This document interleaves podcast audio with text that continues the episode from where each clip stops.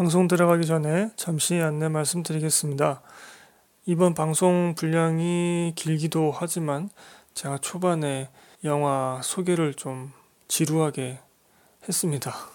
그래서 그 소개를 뛰어넘고 스토리부터 들으시려면 12분 정도부터 들으시면 되겠습니다.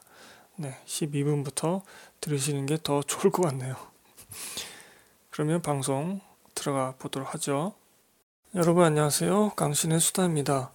더 배트맨 녹음해 보도록 하겠습니다. 제가 지난 방송들에서 이 더 배트맨이 기대가 된다고 그런 말씀 드렸는데요. 3월 1일 날 개봉을 했고 176분입니다. 15세 관람가이고요.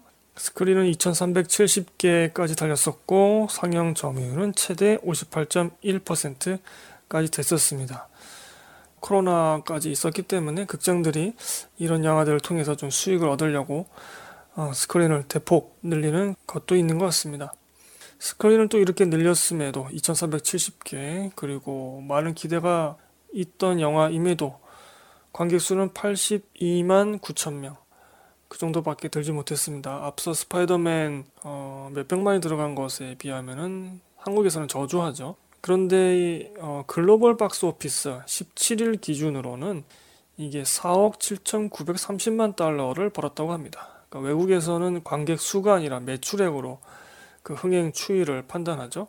한국 돈으로 5,866억인데 코로나 이후에 글로벌 흥행으로 5억 달러를 벌어들인 작품이 스파이더맨 노웨이 홈, 007 노 타임 투 다이, 분노의 질주 더 얼티메이트, 베놈 2편 이렇게 있었는데 이 더 배트맨도 5억 달러 넘어가지 않을까? 전 세계적으로는 그런 예측 기사가 있더라고요. 하지만 한국에서는 100만도 넘지 못했습니다. 이게 코로나 요즘 오미크론 때문에 이렇게 흥행을 못했을까요? 그거 같지는 않습니다. 킹메이커와 마찬가지로 이 영화도 흥행이 안 될 만한 요소가 있었다고 생각이 들어요. 일반적으로 히어로물 영화에 좀 기대하는 그런 것들이 이 영화에는 없었고, 근데 그것 때문에 이 영화가 흥행 못했다고 보진 않습니다. 저는 이 영화 많이 아쉬웠어요. 결론적으로 미리 말씀드리면 그리고 이 영화 여러분께 추천하지 않습니다. 분량이 176분입니다. 어, 3시간? 네, 거의 3시간이죠. 그리고 화면도 어둡기 때문에 보는 것도 좀 힘들었는데 극장에서 이거 한 2시간짜리로 충분히 자를 수 있지 않을까?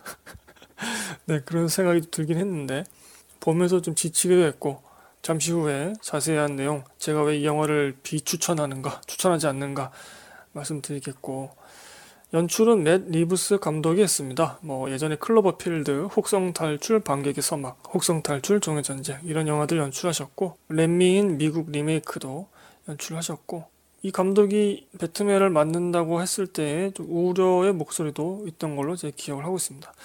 제가 영화를 클로버 필드밖에 보지 못해서 이 감독의 뭐 연출 특성 이런 것들은 잘 모르겠네요. 자, 주인공은 로버트 패틴슨이 맡았습니다. 86년생이고요. 이 배우가 이제 해리포터에서도 조연으로 나왔더라고요. 그리고 이름을 알게 된 거는 트와일라이트 시리즈 주연을 맡으면서 크게 알려졌었고요. 젊은 세대의 인기를 얻게 되었는데 거기에 안주하지 않고 어, 예술성 짙은 영화 그런 걸 가리지 않고 조연이든 주연이든 가리지 않고 계속 출연을 해왔습니다. 그러면서 연기력도 이제 인정받게 되었고 어, 이번 나온 영화 중에서 인상적인 것들은 이제 2019년에 더 킹 헨리 5세 거기서 조연으로 나왔었고 그 다음에 2020년에 악마는 사라지지 않는다. 뭐 이런 영화들에서 굉장히 인상적으로 봤습니다 제가. 어, 조연으로 나왔었는데 그리고 2020년에 테넷에서도 중요한 역할로 나오셨는데 거의 결말부쯤에서 그 흑인 주인공을 향해서 웃음을 씩 지어 보이고 뒤돌아서 가는 그 장면 보고서 제가 정말 감탄을 했었거든요. 저 뉘앙스와 저 느낌과 저 표정, 저 눈빛, 저게 쉬운 연기 같지만 쉽지 않은 연기였거든요. 정말 장족의 발전을 했구나. 어, 그렇게 느낄 수 있었습니다. 그래서 이번 더 배트맨에서 주연을 맡았다고 했을 때도 참 기대가 되었었고, 저는 이 영화에서도 나쁘지 않았다고 생각합니다. 어, 이 영화 속 배트맨은 음울하고 좀 가시 돋쳐 있고 신경질적인 면도 있는 그런 캐릭터인데 잘 소화를 했고 약간 병색이 있는 그런 캐릭터를 잘 연기하시는 것 같아요. 이 배우가. 그리고 폴 다노가 악당 리들러를 맡았습니다. 배트맨과 대적하는 그런 악당인 거죠. 루비 스팍스, 옥자 등에서 출연했었습니다. 그리고 조 크라비츠라는 흑인 여성 배우가 88년생인데 여기서 캣 우먼을 맡았습니다. 어, 영화 속에서는 상당히 어리게 보였는데 88년생이더라고요. 배트맨과 서로 공감을 할수 있는 그런 토대가 있습니다. 배트맨도 부모님이 범죄로 인해서 돌아가셨기 때문에 고아가 되었죠. 그래서 둘의 어떤 약간 로맨스 비슷한 그런 감정도 있고 뭐 뽀뽀를 하니까 네, 로맨스라고 봐도 되겠죠. 그다음에 알프레드를 앤디 서키스 배우가 맡았습니다.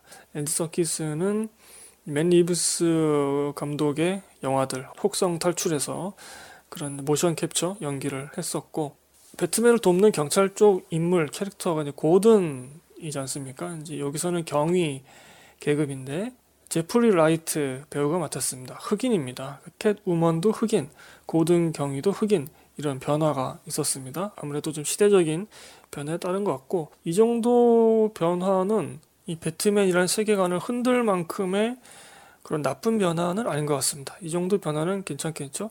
그다음에 펭귄맨으로 이제 콜린 파렐이 나왔습니다. 잔뜩 분장을 하고 나와서 나중에 정보를 보고 알았습니다. 그다음에 베리 키오건이 끄트머리에 잠깐 나옵니다. 이 배우가 아캄 정신병원에서 조커로 나온다고 합니다. 그래서 이후에 나올 맷 리브스 감독의 배트맨 3부작에서 아무래도 조커가 좀 나오지 않겠는가 이런 생각이 듭니다.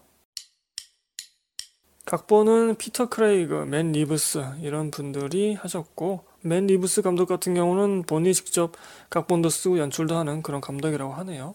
이 영화가 많이 참고한 원작 코믹스 영화는 이제 배트맨 이어 원 그리고 롱 할로윈이라는 원작 코믹스를 많이 참고했다고 합니다. 많이 좀 음습하고 어둡고 진중하고 그리고 탐정으로서의 그런 모습이 좀 더 진하게 드러나는 그러한 코믹스 만화라고 하고요. 그리고 촬영은 이제 그레이그 프레이저라는 분이 맡았는데 아 이 영화가 비주얼은 상당히 좋습니다. 여러분 비주얼은 상당히 좋아요. 어, 이 그레이그 프레이저라는 촬영 감독님은 미국 리메이크판 렛미인이라든가 어, 스노우 화이트 앤 더 헌츠맨, 제로 다크 서티, 킬링 소프틀리, 폭스캐쳐, 라이언, 로그원 스타워즈 스토리, 그 다음에 막달라 마리아 부활의 증인, 2021년에 듄이라는 영화 어, 촬영을 맡으셨던 분인데요. 어둡고 쓸쓸하고 뭔가 무거운 그런 화면을 굉장히 잘 잡아냈다고 생각이 듭니다. 이 배트맨의 배경이 되는 고담 시티는 가상의 공간이기 때문에 대부분이 CG로 만들어졌을 거라고 예상을 하는데 사실은 90%의 분량이 세트장에서 촬영이 됐다고 합니다. 그런데 이때 CG가 쓰인 게 아니고 최신 기술입니다. LED 스크린 기술 어, 그것이 쓰였다고 합니다. The Volume이라고 부르고 이제 종합적으로는 virtual production으로 총칭한다고 하는데 이거는 디즈니 드라마 만달로리안에서 사용했던 기술이라고 합니다.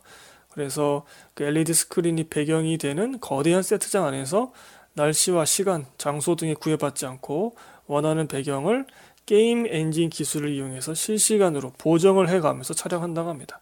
그러니까 카메라가 비추는 그 각도, 그 범위 안에서 실시간으로 계속 보정을 시키는 거예요. 그 정도로 이제 게임 엔진 쪽에서도 큰 진보가 있었기 때문에 그것이 가능한 것이고 또 컴퓨터가 실시간으로 할 수 있는 그런 처리 속도가 요즘에 되기 때문에 가능한 거겠죠. 그래서 실제적으로 만져질 수 있는 물리적인 세트, 배우, 그리고 2차원적인 LED 스크린 세트가 함께 공존하는 그런 거대한 세트장, 이런 것들을 만들어서 요즘에 사용하고 있다고 합니다. 어, 우리가 지금 일반적으로 알고 있는 블루 스크린을 이용한 CG 같은 경우는 영화 촬영을 다 마치고 후반 작업으로 이제 CG를 배경을 덧입히고 하지 않습니까? 근데 이러한 LED 스크린 기술을 이용한 것은 LED 스크린의 어, 배경을 미리 띄워 놓아야 되기 때문에 영화의 본격 촬영 이전에 배경을 컴퓨터 그래프로 만들어 놓는다는 것이죠. 그 다음에 배우 입장에서도 그러니까 쉽게 말하면 우리 집에 있는 LED TV인 겁니다. LED TV의 광화문 광장이 떠 있는 거예요. 그럼 그것을 보면서 연기할 수 있기 때문에 배우 입장에서도 좀 더 몰입해서 연기를 할 수 있다고 합니다.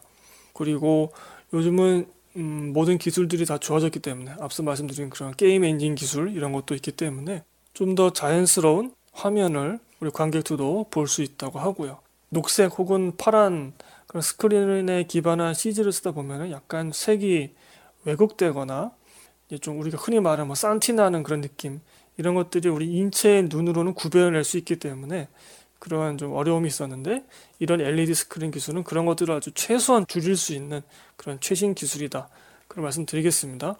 그래서 그러한 촬영 기법으로 만들었고 그 덕분인지 영화 속에서 그런 어둡고 좀 쓸쓸한 고독한 그런 배경의 느낌이 아주 잘 담겨 있다고 생각합니다. 음, 이 내용은 제가 트위터에 이제 샨님이라는 분이 쓴 글과 또 어, 유튜브 영상에도 이런 거 설명한 게 있더라고요. 그것을 제가 보고서 참고했는데 이 유튜브 영상은 저희 블로그 쪽에 링크를 해두겠습니다. 아무래도 이게 점점 영화 쪽에서 계속 쓰이게 될 것 같습니다. 날씨나 시간, 장소 이런 것들에 구애받지 않고 LED 스크린에다가 띄워놓으면 되니까 이 기술이 대세가 될 것 같습니다. 여러분 기억하시는지 모르겠는데 레버넌트였던 거요. 제가 그때 한번 말씀드린 적이 있을 거예요. 제가 지금 말씀드린 것하고는 궤가 다를 수는 있지만 앞으로는 게임 영상이 영화 영상의 미래가 될 것이다. 제가 그런 말씀을 드린 적이 있습니다. 영화의 카메라가 게임의 카메라를 따라하게 될 것이다. 어, 그런 것들이 점점 현실화되고 있는 것 같습니다. 자, 음악도 상당히 좋았는데요. 마이클 지아키노라는 분이 하셨습니다. 이분은 게임 혹은 애니메이션 음악에서 출발하신 분입니다. 뭐 인사이드 아웃, 인크레더블, 코코, 애니메이션 업으로 아카데미 수상을 하셨고 스타트렉 시리즈라든가 닥터 스트레인지 톰 홀랜드 스파이더맨 시리즈 전부 클로버필드 혹성 탈출 2편 3편 음악을 맡으셨던 분입니다. 이 영화에서도 음악이 상당히 좋았습니다. 자 이처럼 최고의 고수들이 모인 그런 영화인데요. 제가 볼 때는 스토리하고 연출이 좀 그것을 못 따라가지 않았나 그런 생각이 듭니다. 자 스토리 한번 사이트에 있는 거 그대로 읽어보도록 하겠습니다. 지난 2년간 고담 시의 어둠 속에서 범법자들을 응징하면서 배트맨으로 살아온 브루스 웨인. 그러니까 배트맨이 된 지 2년밖에 안 된 거예요. 알프레드와 제임스 고든 경위의 도움 아래 도시의 부패한 공직자들과 고위 관료들 사이에서 복수의 화신으로 활약한다. 이런 내용이 직접적으로 나오질 않습니다. 영화 속에서. 고담의 시장 선거를 앞두고 고담의 엘리트 집단을 목표로 잔인한 연쇄 살인을 저지르는 수수께끼 킬러 리들러가 나타나자 최고의 탐정 브루스 웨인이 수사에 나서고 남겨진 단서를 풀어가며 캣우먼, 펭귄, 카마인 팔코네, 리들러를 차례대로 만난다.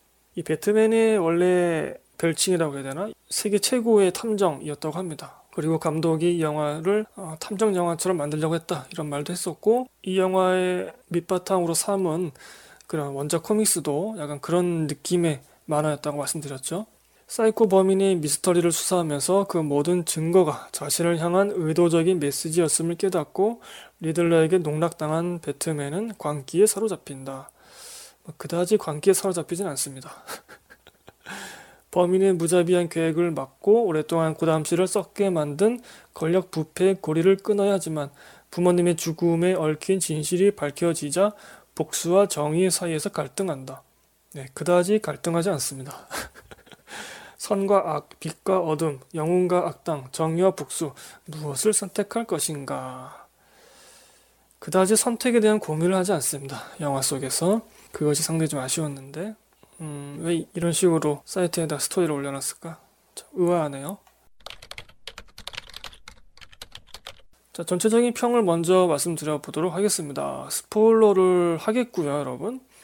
음, 제가 이동진 유튜브 리뷰, 그리고 유튜버 중에서 요런 시점 무비라는 분이 계십니다. 어, 원작을 발판으로 한 SF 영화 뭐 그쪽에 굉장한 강점을 갖고 있는 영화 유튜버이시고요. 영화의 밑바탕에 깔려 있는 사상, 철학 이런 것들을 알기 쉽게 하지만 깊은 시각으로 풀어내는 그런 유튜버입니다. 여러분도 참고하시면 좋을 것 같고요. 제가 블로그에 링크를 따로 해두겠습니다. 어, 우리 청취자분들은 아시겠지만 제가 히어로물을 별로 좋아하지 않습니다. 이거는 민주주의 이념과 좀 배치된다고 저는 생각이 들어요. 그러니까 스스로 행동하는 대신에 영웅이 대신 해결해 주기를 바라는 그런 작품, 그런 장르이죠. 히어로물이. 그래서 악당이 더 세면 셀수록 히어로가 그걸 해결하는 쾌감이 더 크지 않습니까? 근데 악당이 당연히 더 셀 수밖에 없는 게 악당이 그렇게 강하고 뭐 전 세계를 뒤흔들 만한 그런 파워가 있어야만 우리 시민이 가만히 아무것도 하지 않는 게 용납이 됩니다. 그게 수긍이 되는 거예요. 영화 속에서. 그것은 곧 뭐냐? 이 현실 속에서도 내가 어쩔 수 없는 이 사회의 부조리, 부당함, 정의롭지 못한 거, 이런 것들 나는 어떻게 할 수 없어. 왜냐면 너무 그것이 만연해 있고 강한 문제이기 때문에. 대신에 누군가 반짝하고 나타나서 저것을 해결해 주기를 원한다. 어, 그런 마음들이 다 있거든요. 그것이 정치인일 수도 있겠고, 뭐 사업가일 수도 있겠고, 등등등 해서 말이죠. 저는 이것이 21세기 우리의 시민 민주주의하고는 좀 배치되는 생각들이라고 생각합니다. 철인이 딱 나타나서 해결해 주기를 바라는 거죠. 그리고 이 히어로물 같은 경우는 그런 것들이 많이 투영된 또 그것을 많이 퍼트리는 그런 장르라고 생각을 하고 있습니다. 그리고 대부분의 히어로들이 어떤 혈통 혹 뭔가 이렇게 물려받거나 선천적인 이유가 있어서 돌연변이 뭐 이런 것들로 이제 영웅이 됩니다. 개천에서 용나는 히어로는 몇 명 되지 않습니다. 네, 정말 몇 명 되지 않죠? 이동진 평론가였나? 그 배트맨도 이제 노력을 해서 히어로가 된 인물이다 그렇게 말하고 있지만 저는 그것에도 동의할 수 없는 게 아, 배트맨 돈이 많잖아요. 당장 내일 뭘 먹을 까 생각을 안 해도 된다고요. 고민을 할 필요가 없는 사람이에요, 이 사람은. 그리고 자신이 뭔가 그 자경단 활동을 하고 싶으면 그것에 맞춰서 방탄 수트를 만들든지 이 영화 속에서 나오지만 무슨 각성 약물 같은 걸 만들어서 자신이 지쳤을 때 투여해서 초인적인 힘을 내게 한다든지 뭐 그런 여러 가지 자신을 보조해 줄 수 있는 것들을 자신의 돈으로 만들어낼 수 있는 사람이에요. 뭔가를 물려받은 사람인 거죠. 물론 뭐 배트맨 활동을 열심히 하기 위해서 노력한 것도 있겠지만 그 정도 노력 안 하는 사람이 어디 있습니까? 이 세상에서. 그렇게 생각이 됩니다. 일단 그래서 히어로물을 별로 좋아하진 않습니다. 음, 제가 좋아하는 거라면은 키게스 1편이 있습니다. 네. 거기서는 순전히 자신의 노력만으로 뭔가 하려고 하다가 대판 깨지는 뭐 그런 거죠. 제가 앞서도 말씀드렸지만 이 영화 추천 드리지 않습니다, 여러분. 극장에서 보실 필요는 없다고 생각이 들고요.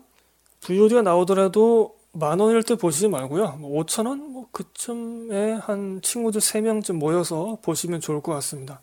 크리스토퍼 논란의 이제 배트맨 시리즈 3부작이 있었잖아요. 그것을 압축시킨 것과 같다 평가가 있는데 이게 3시간짜리잖아요. 그 분량 그리고 어떤 심각한 분위기, 어둡고 음습하고 음울하고 그런 분위기에 비해서 내용이 좀 부실합니다. 뭔가 심각한 척하지만 영화 속에서 심각하게 정말 꼼꼼하게 하나하나씩 짚고 넘어가지 않고요. 그냥 어떤 면에 있어서는 얼렁뚱땅 넘어가는 경우가 있습니다. 저는 그런 것도 싫어하거든요. 이러한 불균형. 심각한 영화에서는 모든 사건을 좀 심각하게 짚어가야 되고요. 코미디 장르에서는 그게 그냥 얼렁뚱땅 넘어가야 됩니다. 액션 장르에서는 액션을 그걸 풀어가면 되는 거예요. 이 영화를 많은 분들이 이제 크리스토퍼 논란의 배트맨 3부작하고 많이 비교 대조 하시는데 잘못된 시선이지 않을까 생각이 들어요. 논란 감독의 그 3부작이 아니라 DC 영화의 전작이죠. 화킨 피닉스가 주연을 맡았던 조커와 비교 대조를 해야 됩니다. 요즘에 DC는 뭔가 새로운 추세에 맞춰서 자신들이 갖고 있는 히어로들을 솔로 무비로 좀 진지하게 풀어내기 시작했거든요. 그런 흐름의 연장선상에서 비교 대조해야 되기 때문에 DC의 전작 중에 하나였던 조커하고 비교해야 됩니다. 둘 다 내용이 좀 무겁고 음울하고 진지합니다. 그리고 조커 같은 경우는 그에 걸맞게 심리 변화의 과정을 굉장히 세밀하게 묘사하고 있죠. 이 영화 더 배트맨에서도 감정과 심리의 변화는 나타납니다. 그래서 쉽게 말씀드리면 각성을 하는 거죠. 배트맨이 히어로로서 각성을 하게 됩니다. 그런데 그 변화의 과정이 그 변화가 아니라 그 변화되는 그 과정이 지나치게 둔탁하고 생략되어 있습니다. 이 진지한 분위기에 비해서. 이런 불균형. 조커 같은 경우는 그렇지 않잖아요. 뭐 조커에 대한 호불호가 있고 또 비판 세게 하시는 분들은 조커에 대해서 비판 세게 하시는데 그런 걸 다 떠나서 조커가 그 심리 변화 과정 그리고 어떤 감정선 이런 것들을 빌드업하는 쌓아가는 그런 것들이 굉장히 세밀하거든요. 더 배트맨이 조커 못지않게 분위기가 무겁고 진지한 척 하는데 그런 세밀한 변화 과정을 놓치고 있는 게 아닌가. 이제 이 감독도 이 영화를 탐정 영화로 만들려고 했다. 그런 말을 했었고, 그리고 DC라는 그 말 자체가 이제 Detective Comics라고 하네요. 탐정 만화에서 시작된 만화 세계라고 합니다. 그렇기 때문에 당연히 배트맨도 어, 이 DC 세계관에서 처음 나올 때 탐정으로 나왔다고 합니다. 앞서 말씀드렸다시피 별칭이라고 해야 되나 세계 최고의 탐정이라고 하고요. 근데 이 영화가 과연 탐정 영화인가? 아 거기는 영화 보면서 저는 수긍할 수 없었습니다. 아, 탐정 짓을 하긴 해요. 탐정 일을 하고 뭐 수수께끼 풀라고 하고 막 그럽니다. 그런데 음, 요즘에는 어떤 스릴러 같은 거를 봐도 이 정도의 어떤 수수께끼를 풀고 뭐 탐문하고 조사하고 이런 것들이 나옵니다. 그리고 배트맨이 좀 쉽게 풀어요. 진실을 파헤치는 그 과정은 조금 어렵고 좀 진난하지만 단편적인 질문에 대해서는 쉽게 쉽게 대답을 하고 정답을 찾아갑니다.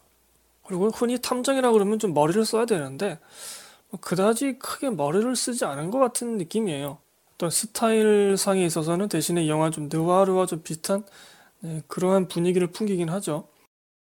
이 영화 좀 액션에 대해서도 이제 많은 말들이 있었는데 이제 우리가 히어로물이라 그러면은 액션에 대한 기대를 하고 일단 들어가지 않습니까? DC와 반대편에 있는 마블 같은 경우는 아주 호쾌한 그런 액션을 많이 보여주고 그렇기 때문에 또 많은 팬들이 있는 것이죠.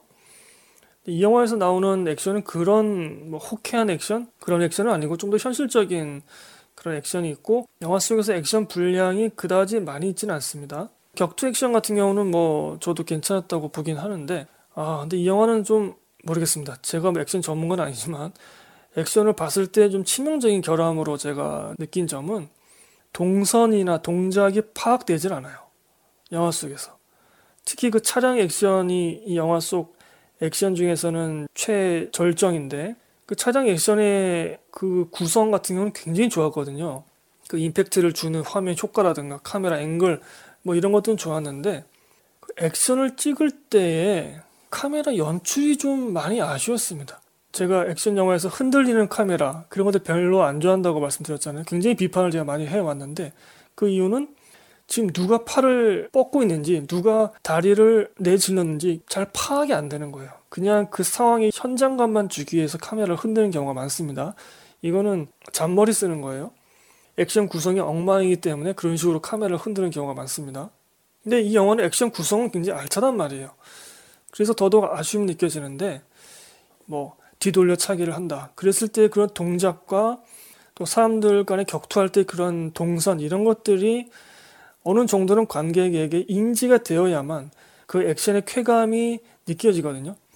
마찬가지입니다. 모든 액션에는 그 맥락은 다 똑같아요. 차량 액션도 사람이 칼을 들고 싸우는 것처럼 차량이라는 도구를 액션을 하는 겁니다. 영화 속에서. 그렇다면은 도구인 차량이 움직이는 동선, 동작들이 명확하게 화면으로 어느 정도는 보여야 되고 파악이 될 정도여야 합니다.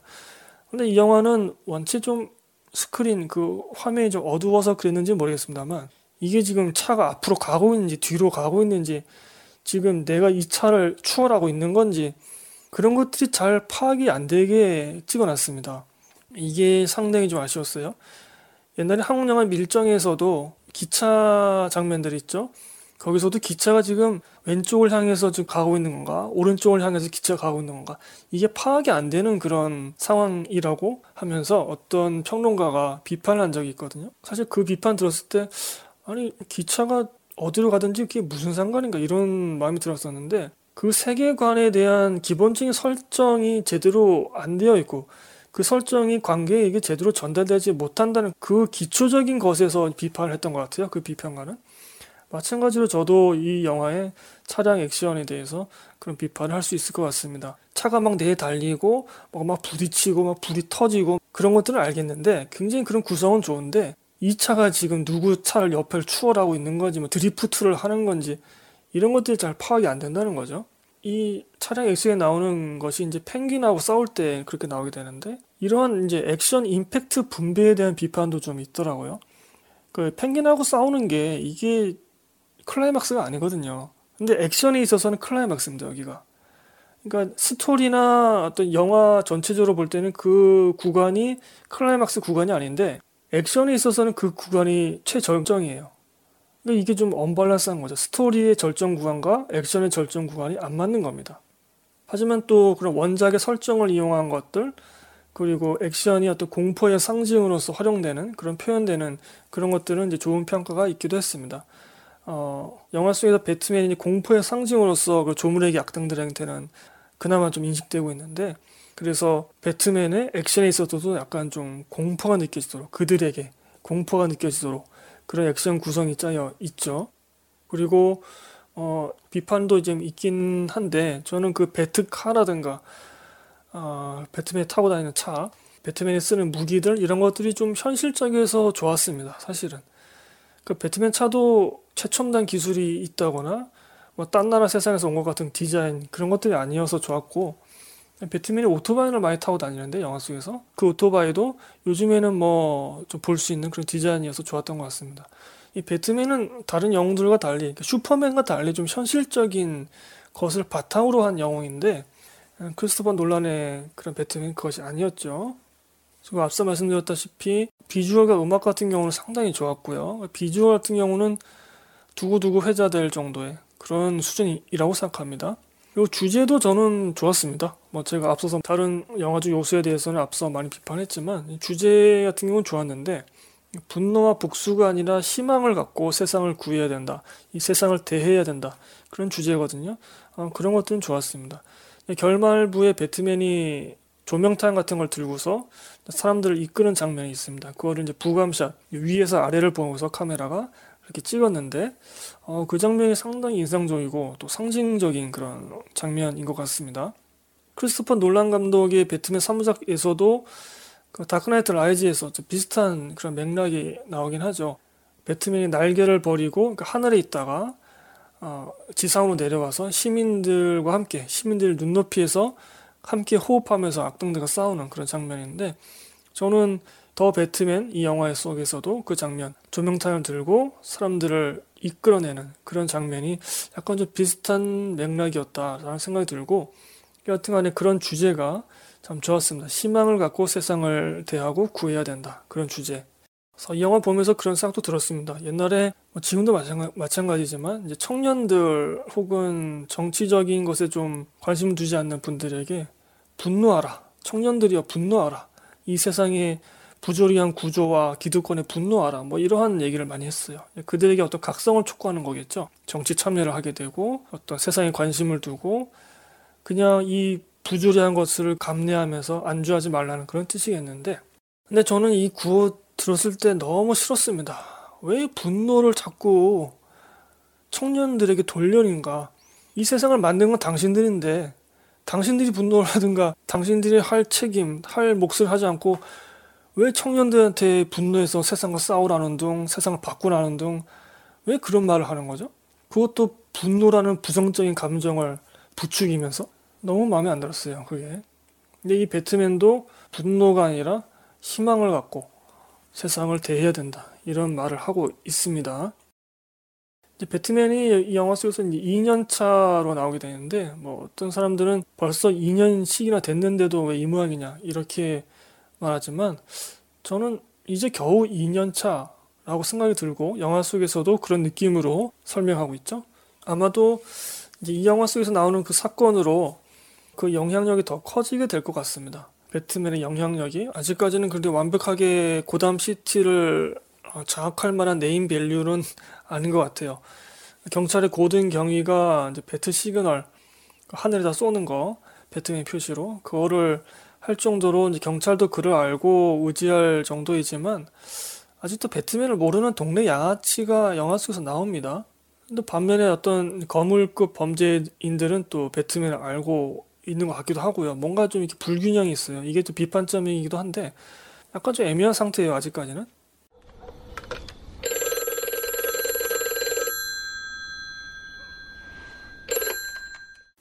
자 여기까지 제가 전체적인 평을 한번 해봤고요. 이제는 몇 가지 단어로 배트맨 캐릭터에 대해서 저 나름대로의 생각을 말씀드리죠.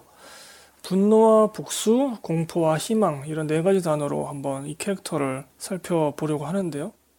배트맨의 부모는 동네 깡패, 건달, 여하튼지 간에 그들에게 죽임을 당했습니다. 그래서 배트맨 내면에는 분노와 증오가 있죠. 그래서 배트맨이 지금 이런 뭐 히어로 짓이라고 하지만 자경단 활동을 하면서 범죄인들을 소탕하는 것, 쪼무레기 범죄인들까지도 소탕하는 것은 어떻게 보면 사적 복수를 하고 있는 겁니다. 불법이에요. 사적 복수는 불법이죠. 배트맨은 이것이 불법임을 알고 있습니다. 그래서 스스로 깡패들처럼 되지 않기 위해서 아, 사람을 죽이지 않는다는 그런 원칙을 세우고 있죠. 이 원칙 하나만 없앤다면 그냥 일반 범죄인과는 다를 바가 없습니다. 사실은 이제 이것만 없애면 일반 범죄인하고 똑같이 되는데 그것이 어 제가 기억하기로는 놀란 감독의 배트맨 시리즈에서 조커가 노리는 점이 아니었는가? 조커 입장에서는 배트맨은 위선적이고 무언가에 갇혀 있는 셈인 거죠. 아니, 우리랑 똑같은 짓 하면서 사람 안 죽인답시고 또 뭐 사람을 구한답시고 저렇게 멋있는 척 하니까 꼴사나운 거죠. 이 영화 속에서 리들러라는 악당하고도 다른 점이 되겠습니다. 리들러는 사람을 죽이죠. 근데 이제 거물급을 죽이게 되죠. 리들러는 배트맨의 사적 복수 행위에 영향을 받아서 탄생한 악당인데 이 사람을 죽이지 않는다는 원칙은 본받지 않은 거죠. 그런데 만약 법으로 처리되지 않는 악이 있다. 법으로 처리할 수 없는 악. 이럴 때에는 어떻게 해야 될까요?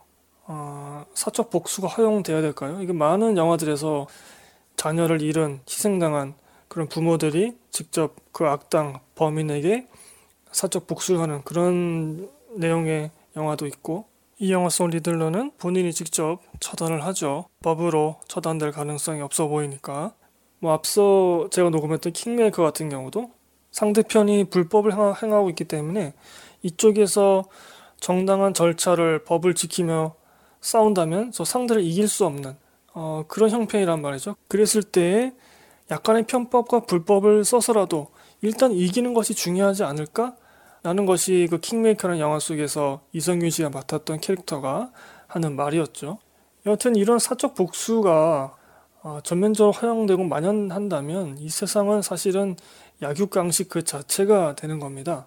힘이 약한 사람은 사적 복수도 하지 못합니다.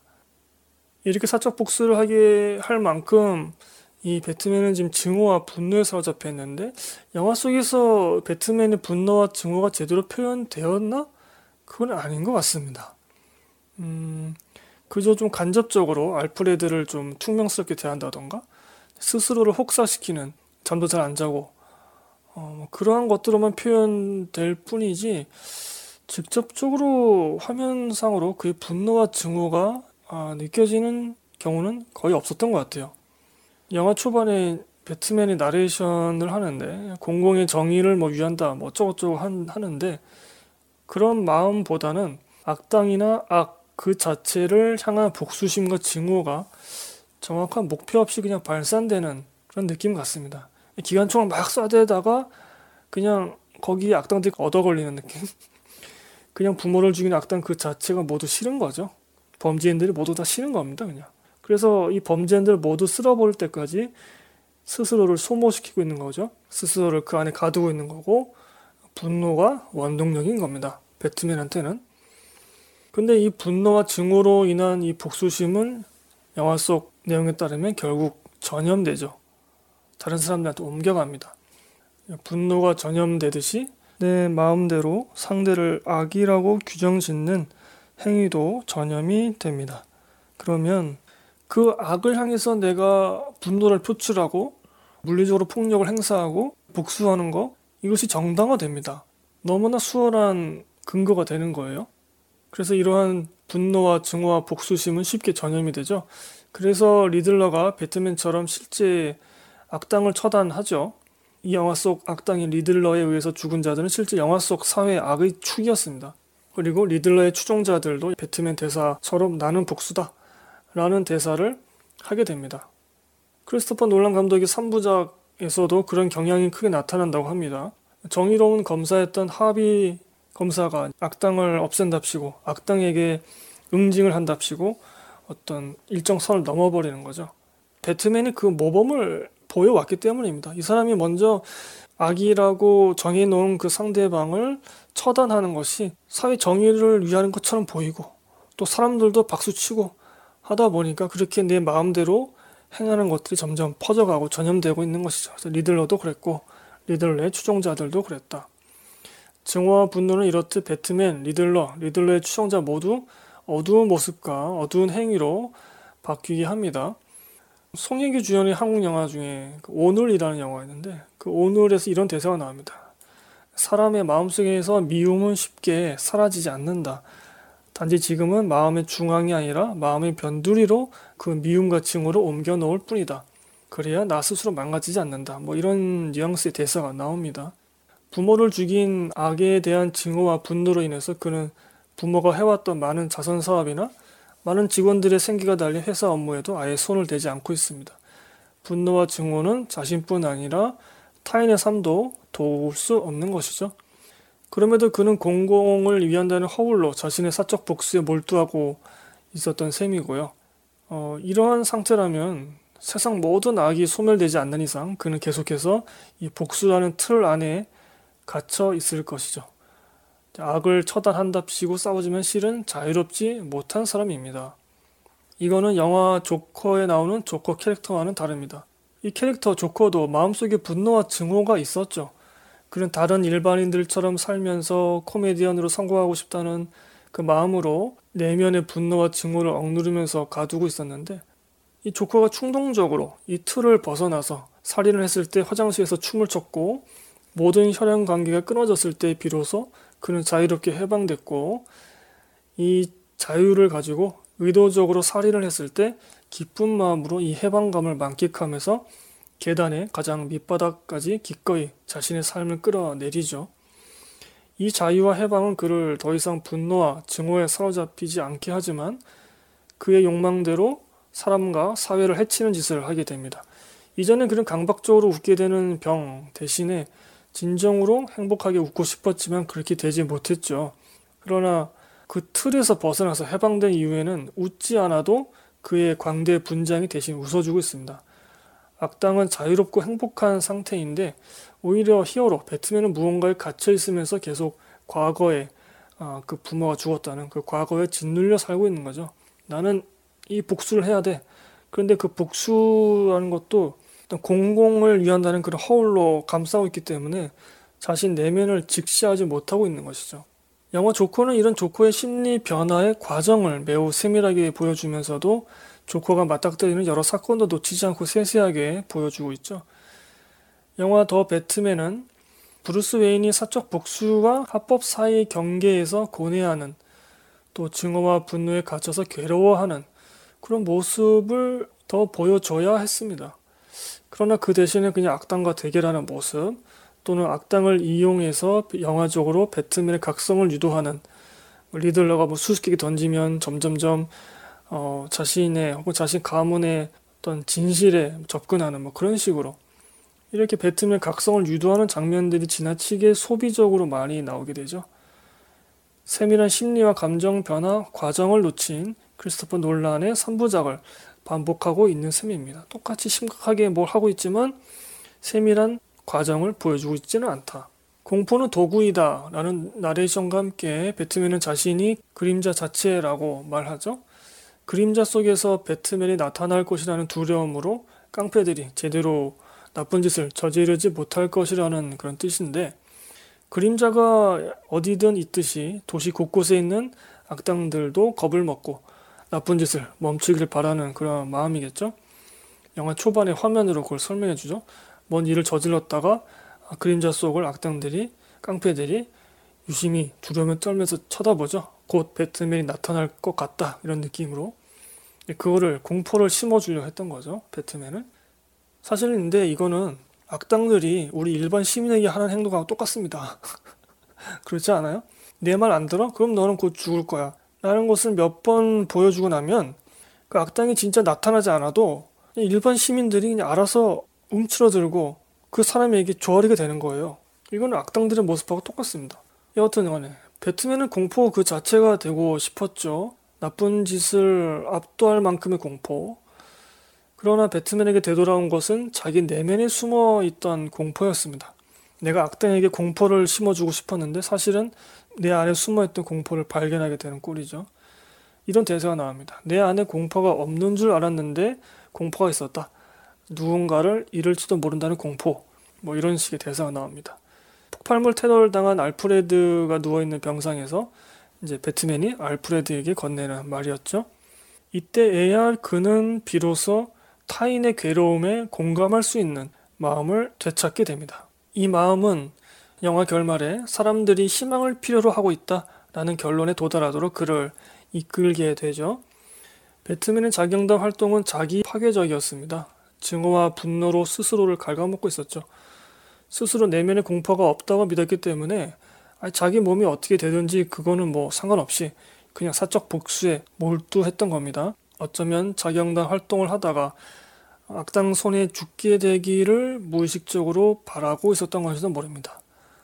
그래야만 이 쳇바퀴 같은 복수심이 끝나니까 이 증오가 그때서야 멈추게 되니까 자기 파괴적입니다. 영화 결말부에서 나는 복수다 라는 대사 즉 자신이 했던 말과 똑같은 말을 리들러의 추종자가 하는 걸 듣고 나서 배트맨은 그 추종자한테서 본인의 모습을 보게 됩니다. 똑같은 대사를 하게 되니까. 악당 리들러와 그의 추종자 모두 증오와 복수심 때문에 악행을 한 것이었죠. 영화 속 내용을 보면은 배트맨과 행동 동기가 완전히 똑같고 어쩌면 그 행동의 결과까지 서로 같을지도 모릅니다. 나는 복수다 라는 말은 분노와 증오 그 자체였고 평범한 시민들이 리들러 추종자로 전락한 것처럼 배트맨도 자신을 망가뜨리고 있었음을 자신의 복수 행위도 이들의 악행과 같을지도 모른다는 것을 깨닫게 되죠. 이제 배트맨은 복수심이 아니라 사람들을 살고 싶다는 마음에서 자기 파괴가 아니라 헌신하는 선택을 하게 됩니다. 자기 파괴든 헌신이든 자기 몸이 상하는 건 똑같지만 어, 이게 두 단어가 내포하고 있는 건 상당히 다르죠. 고압 전류가 흐르는 전기선을 위험을 무릅쓰고 잡아채서 끊어버리고 물속으로 빠지는 그런 헌신의 선택을 합니다. 그 후에 배트맨은 조명탄에 불을 붙여 물 난리로 고립된 사람들을 물 밖으로 이끌어내죠.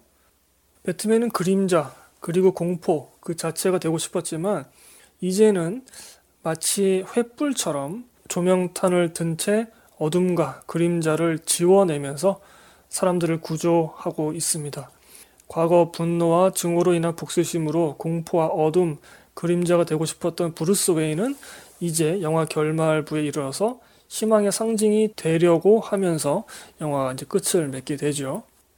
자, 이처럼 배트맨이라는 캐릭터는 뭐 영화 속뿐만 아니라 음, 제가 생각할 때는 어, 분노와 증오로 움직이고 있다가 그것이 이제 서서히 사람들을 진정으로 도와야 되겠다. 사람들에게 희망을 줘야 되겠다. 희망으로 이 세상을 구해야 되겠다.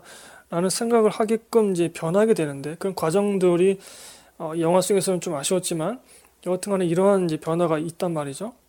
그리고 이런 점이 어, 이동진 평론가의 말을 빌리자면 좀 더 인간적인 그리고 우리와 너무나 가까운 모습의 히어로라는 점에서 어, 많은 분들이 배트맨을 애정하고 있는 것 같습니다. 배트맨과 슈퍼맨의 차이를 그렇게 설명하더라고요. 슈퍼맨은 너무 저 하늘에 떠 있는 사람이고 배트맨은 우리와 같은 감정, 고뇌, 고통을 가졌던 사람이기 때문에 슈퍼맨은 동경의 대상이고 이 배트맨은 공감의 대상이다. 그런 뉘앙스로 이동진 평론가가 말씀하시는데 어, 그 말씀이 참 맞는 것 같습니다. 제가 아까도 잠시 말씀드렸습니다만 마음속에 분노와 증오가 있는 것뿐만이 아니라 그거를 선한 것으로 포장하는 순간에 거기서 벗어나기가 굉장히 힘들어집니다. 자기 변명, 자기 핑계를 대면서 이것은 세상을 위한 거야. 이것은 너를 위한 거야. 라는 식으로 그 마음속의 부정적인 감정들을 계속 품어가면서 이상한 짓을 하고 있는 거죠.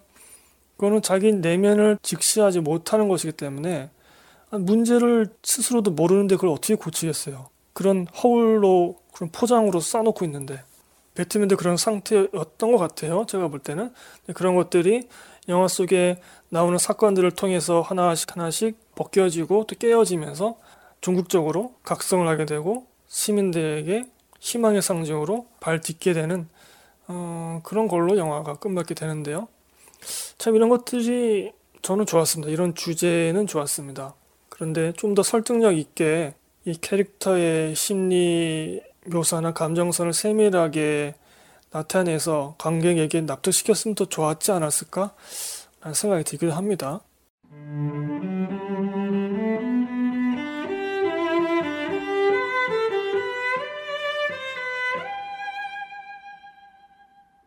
자, 총평하겠습니다.